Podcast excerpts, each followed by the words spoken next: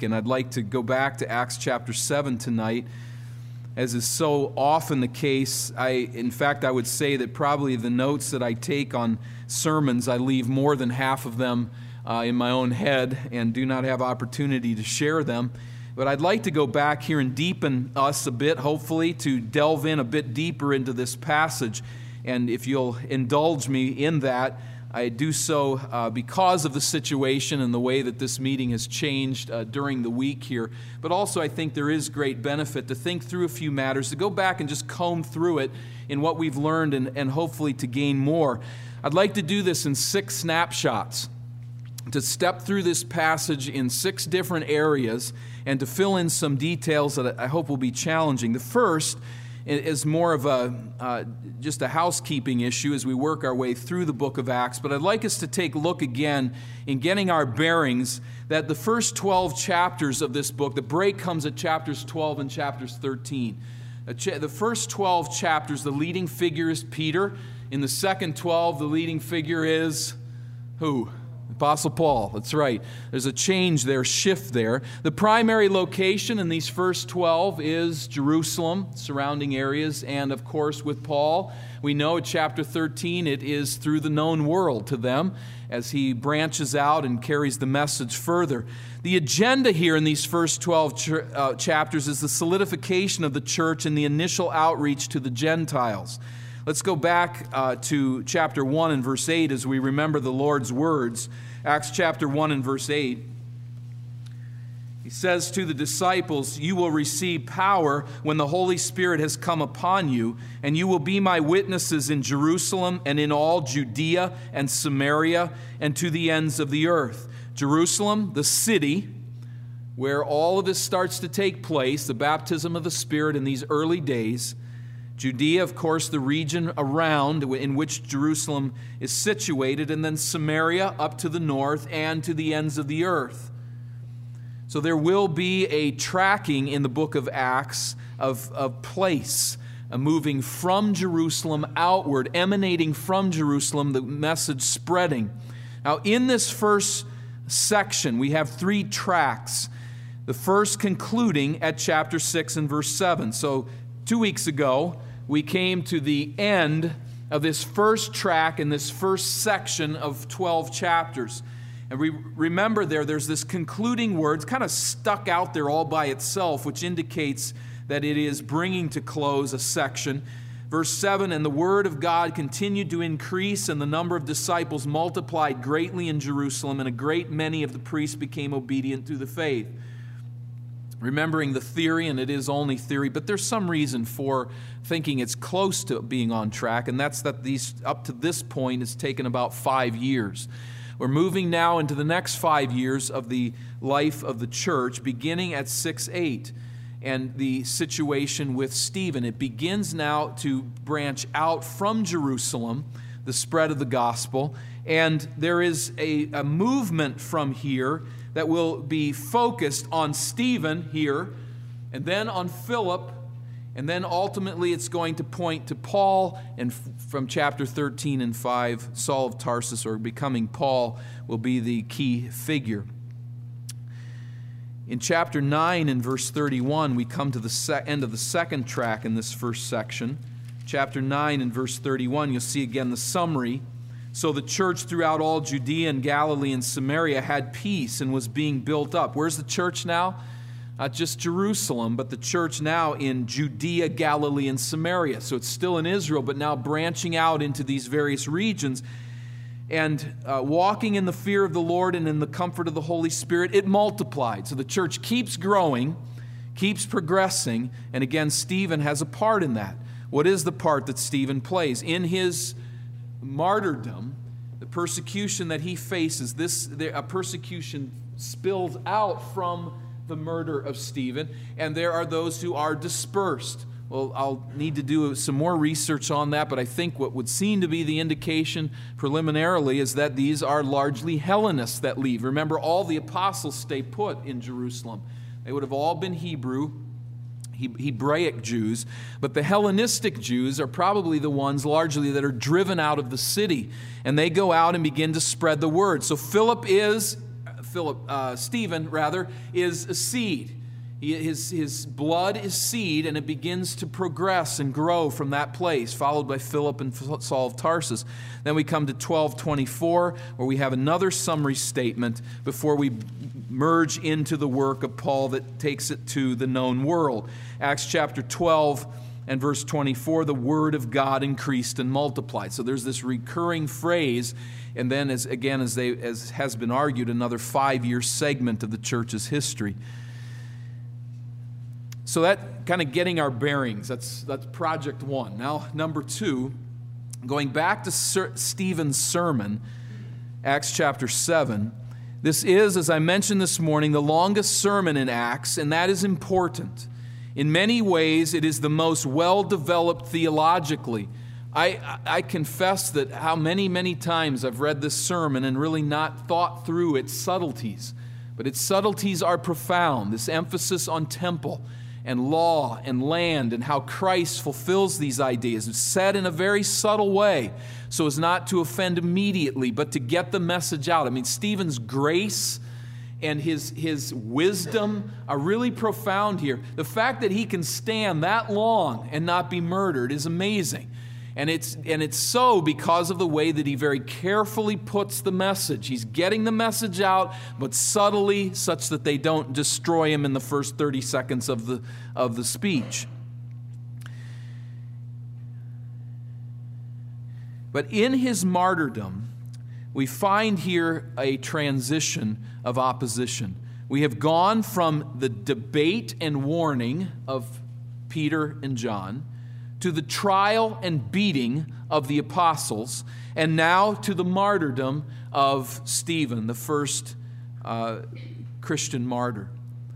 So that this sermon is then very significant, and his death is very significant in what spills out from this point, spreading the word of God forward from here.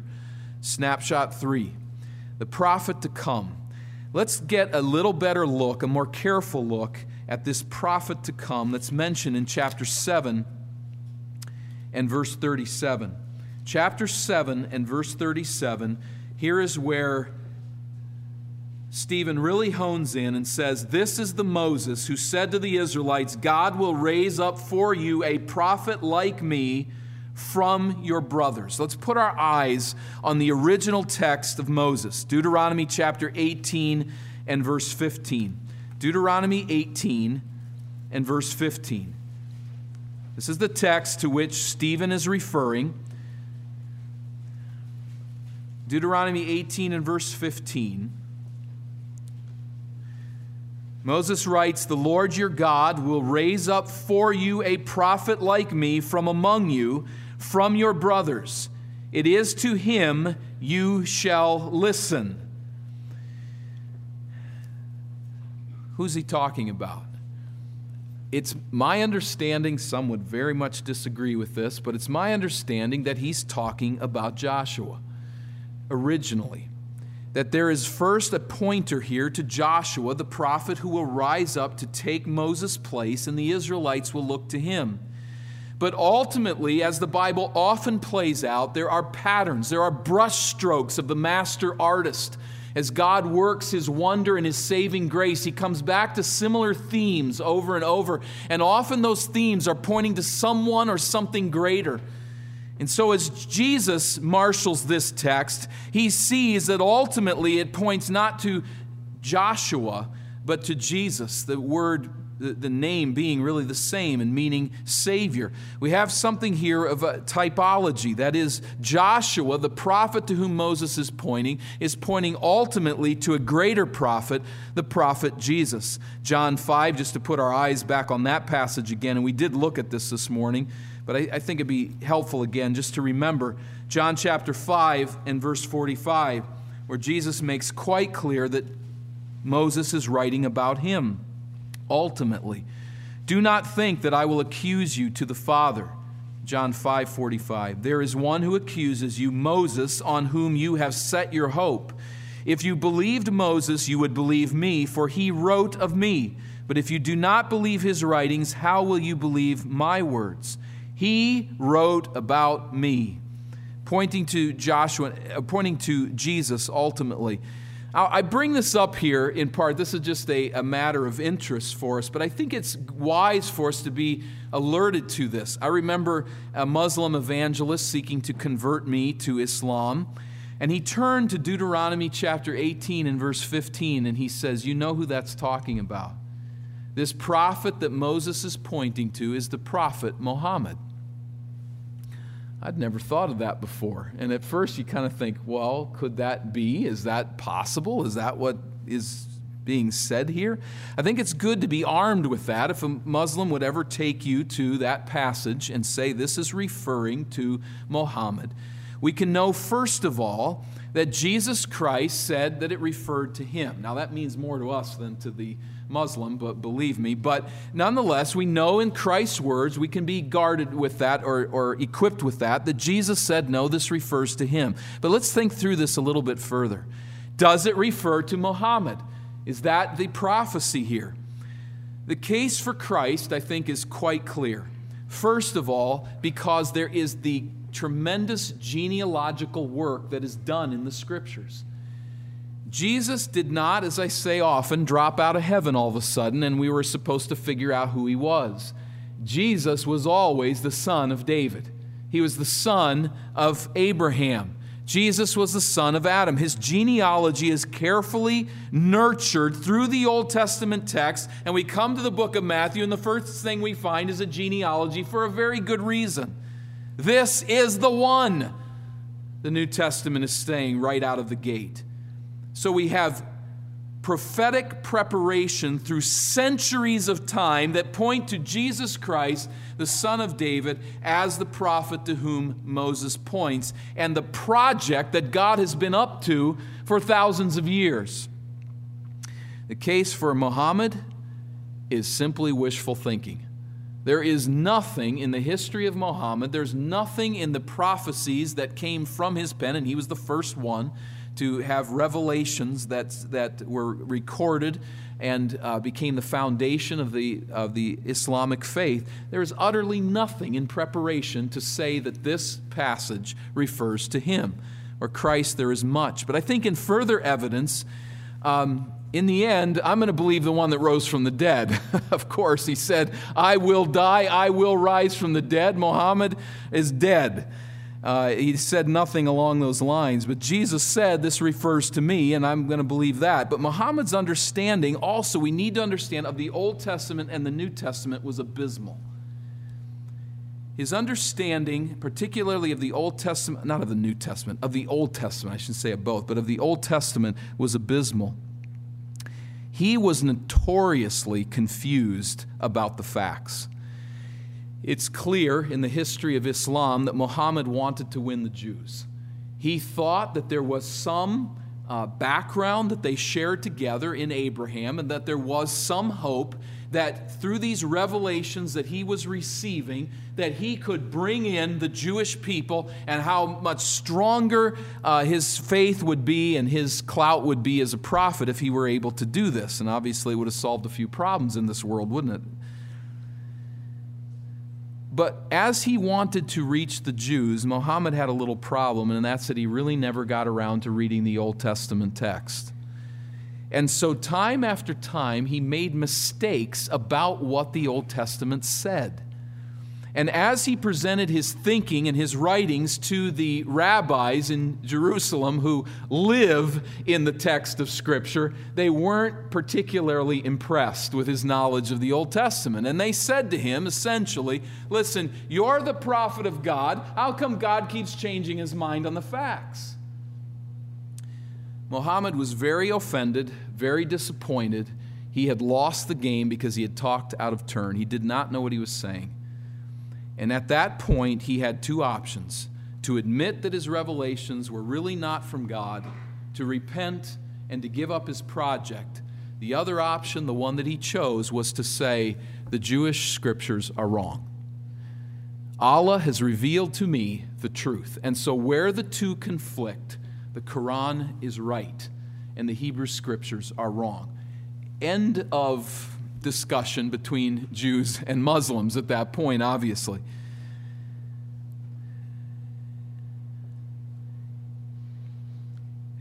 this passage in Deuteronomy chapter 18 and verse 15 on genealogical lines, on prophetic lines, on the statement of the Lord Jesus Christ who rises from the dead, all have very significant pointers to being the Christ, the Messiah of God.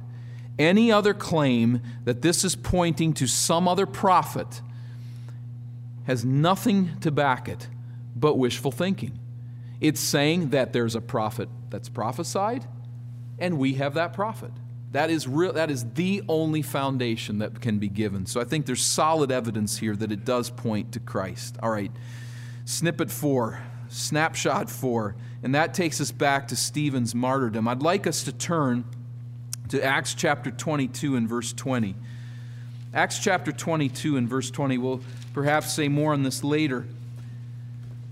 But as I'm going to start at verse 17, actually, I think we'll pick up the paragraph there. But as the Apostle Paul is speaking here, he says that when I, telling his story, when I had returned to Jerusalem and was praying in the temple, I fell into a trance and saw him saying to me, Make haste and get out of Jerusalem quickly, because they will not accept your testimony about me. He's just come to conversion and he hears this word of God, and, he, and I said, Lord, they themselves know that in one synagogue after another I imprisoned and beat those who believed in you. And when the blood of Stephen, your witness, was being shed, I myself was standing by and approving and watching over the garments of those who killed him. And he said to me, Go, for I will send you far away to the Gentiles. Notice the emphasis here. I mean, Paul's done some pretty gnarly things to the Christian church. He has hurt the church of Christ in very significant ways and done things that for the rest of his life would trouble him, but for the grace of God. But notice how much emphasis he places upon the martyrdom of Stephen. It's almost like he can see the picture in his mind. The garments were placed at my feet. I remember this man's death. Now, I don't want to overwork this because the text of Scripture doesn't make a big deal of it. But I, I, see here perhaps a parallel with the centurion who saw Jesus die. How Stephen died, could it be dismissed? When you see these people coming upon him with such venomous anger and bitterness that they're willing to illegally stone him, to risk prosecution, to kill this man on the spot with stones, and you see this man bowing to his knees in death and saying, Lord, forgive them. Receive my spirit. In grace, he reaches out to his martyrs and loves them. Could Paul have possibly missed this? Coming back to this time, some years removed, he looks back and says, I remember the day Stephen died. I was there. The garments were at my feet. I was watching. I was standing by and approving what was happening. He never forgot it. It's hard to forget how a man dies. He didn't forget how Stephen died. Now, there's no indication at all that that had anything to do with Paul's conversion. Perhaps it did. The text of Scripture does not uh, say that, and we don't want to make more of it than we should. What it took to save Saul of Tarsus was Jesus showing up and talking to him. Uh, it was a miraculous uh, event there and a dramatic conversion. That's what it took, not the death of Stephen as such, but Paul never forgot it. And who knows what an effect that may have had in his conversion as God used that in his mind. Snapshot 5. Let's move to the Son of Man comment back in Acts 7.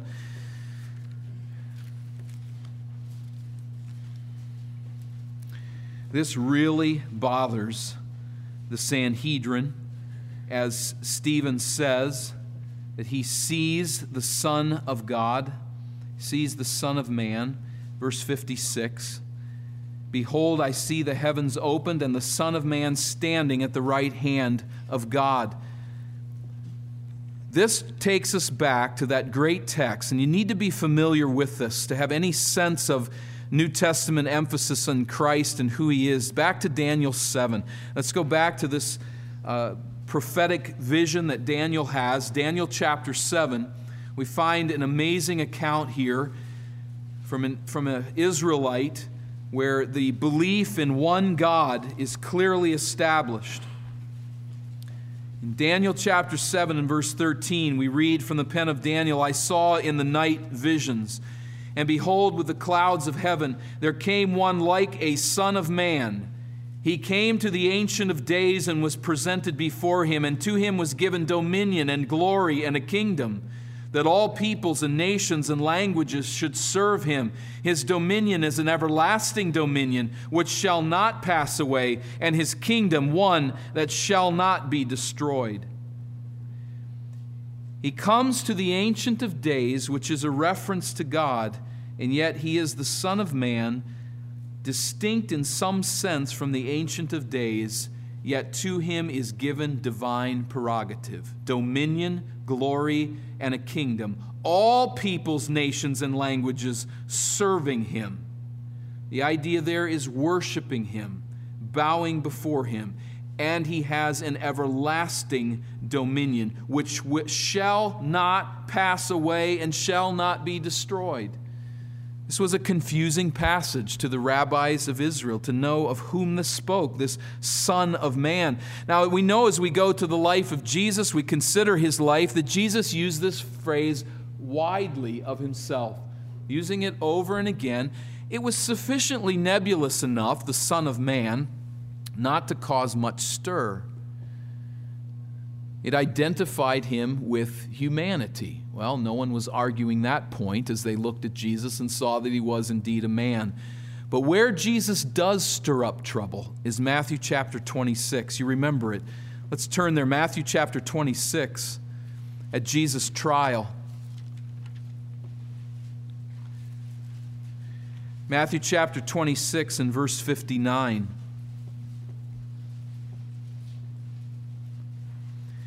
Now, the chief priests and the whole council, this is the Sanhedrin again, were seeking false testimony against Jesus that they might put him to death.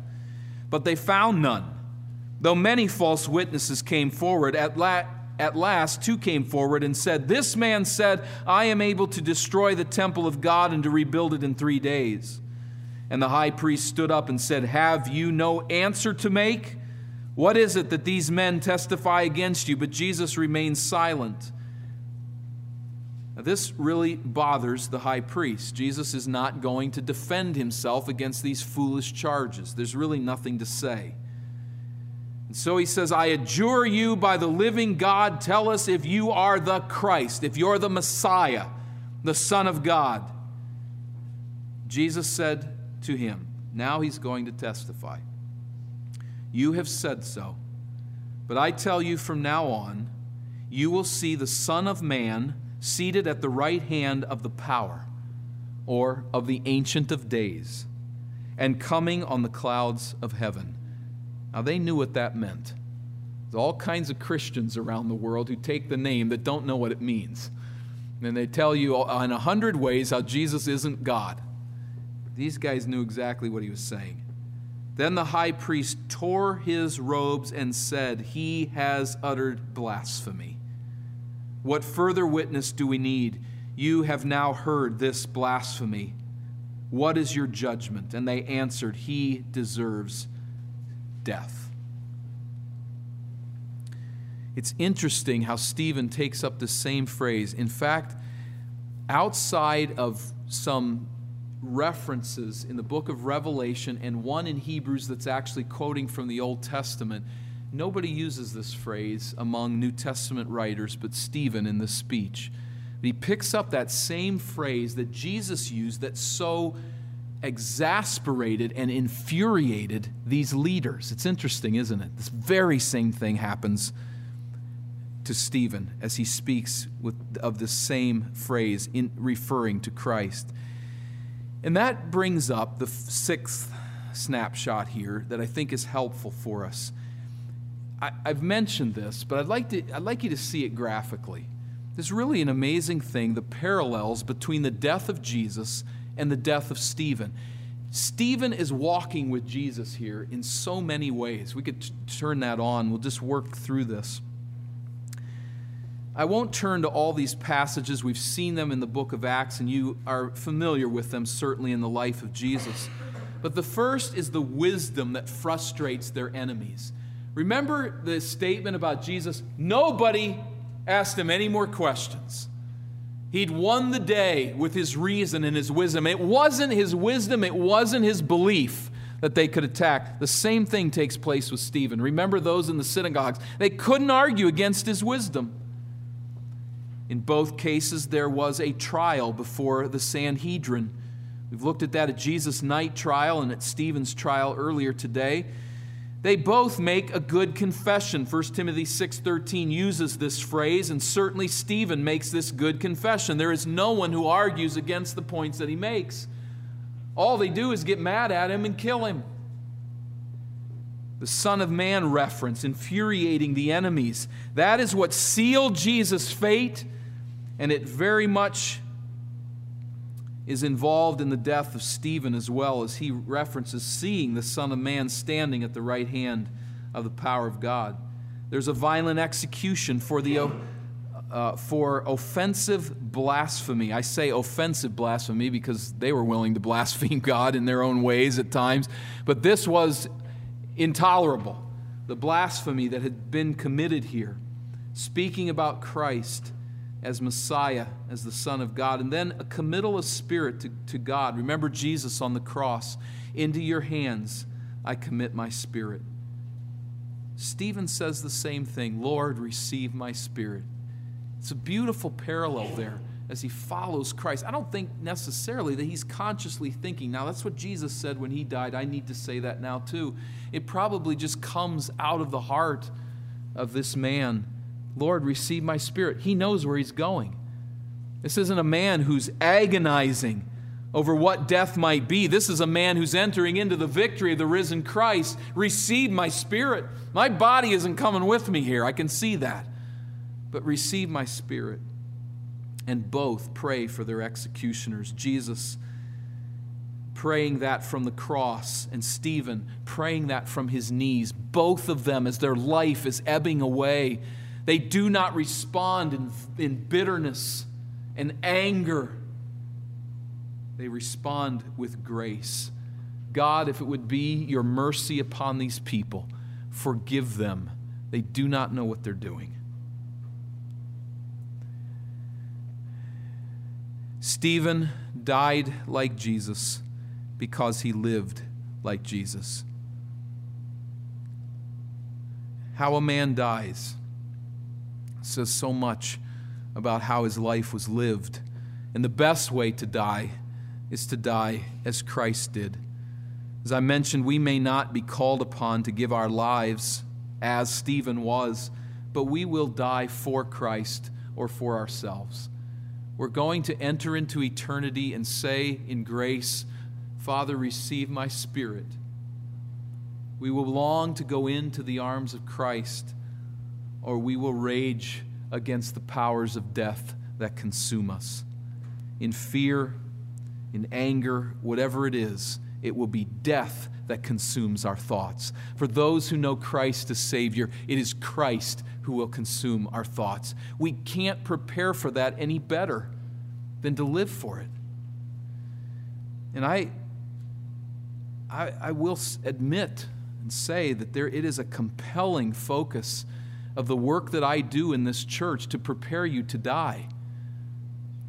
I, I know there are personality issues that differ among us, and some are certainly more lively in spirit than I would be and more entertaining. But I know in my heart, I see the work of the church as preparing people to die. That we would go into eternity knowing Christ. That is a somber thought for me. Now, it can be a joyful thought. I don't mean that it needs to be depressing and dark. It should be joyful, but we are you preparing to die? You're not preparing to die by simply getting your will done. You're preparing to die by knowing Jesus Christ. This man knew him. And look at the parallels as he dies. It's as if his life is tracking directly with Jesus. What a glorious way to enter into eternity. Are we preparing to die?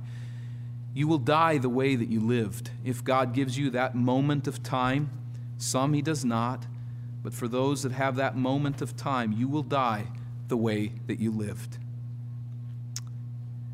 I quote at length from R. Kent Hughes, who, by the way, starts the passage here in his commentary with I'm not going to read it, but a very amazing story of a tough experience in his life where he saw a man who had been uh, shot and was dying in the street, crying out in bitterness and anger. His life was ebbing away, and he was so angered by the young man that had took his life in a, in a uh, convenience store robbery, as I remember the story.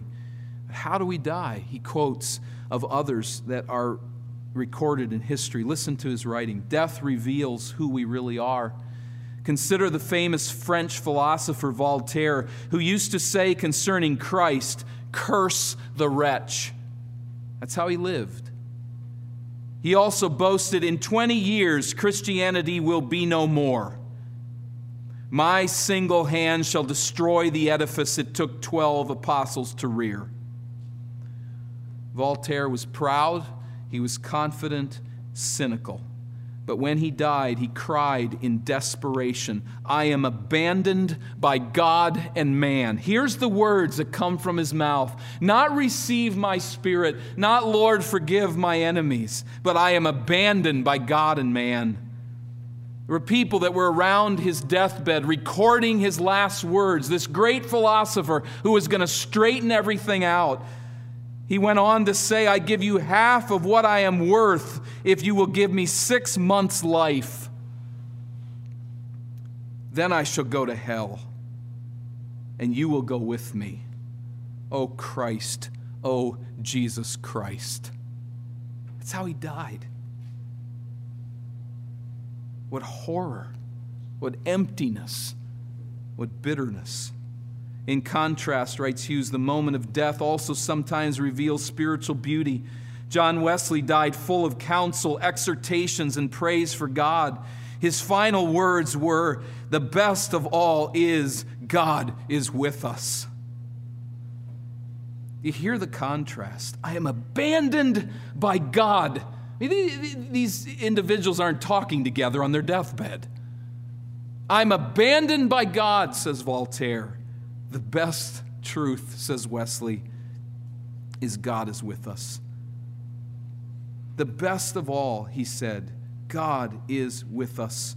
Farewell.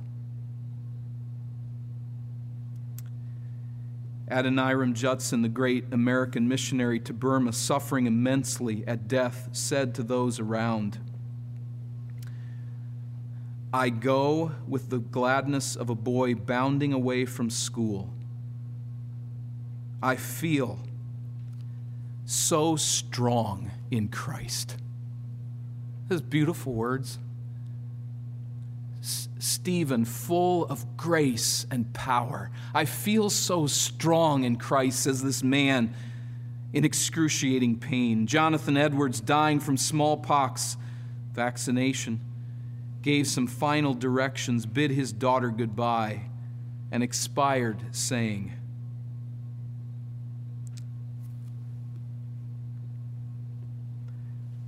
Where is Jesus? My never failing friend.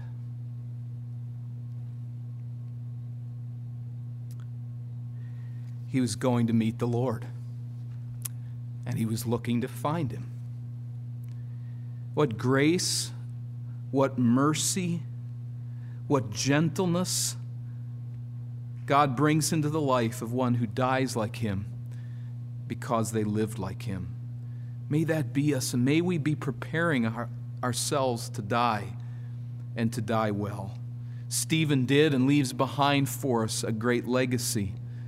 But above all, he points us to the one that he paralleled, to the greatest of all, the Lord Jesus Christ, who died an excruciating death, suffering in the place of sinners, but who died saying, God, forgive those who torture me, and saying, into your hands I commit my spirit.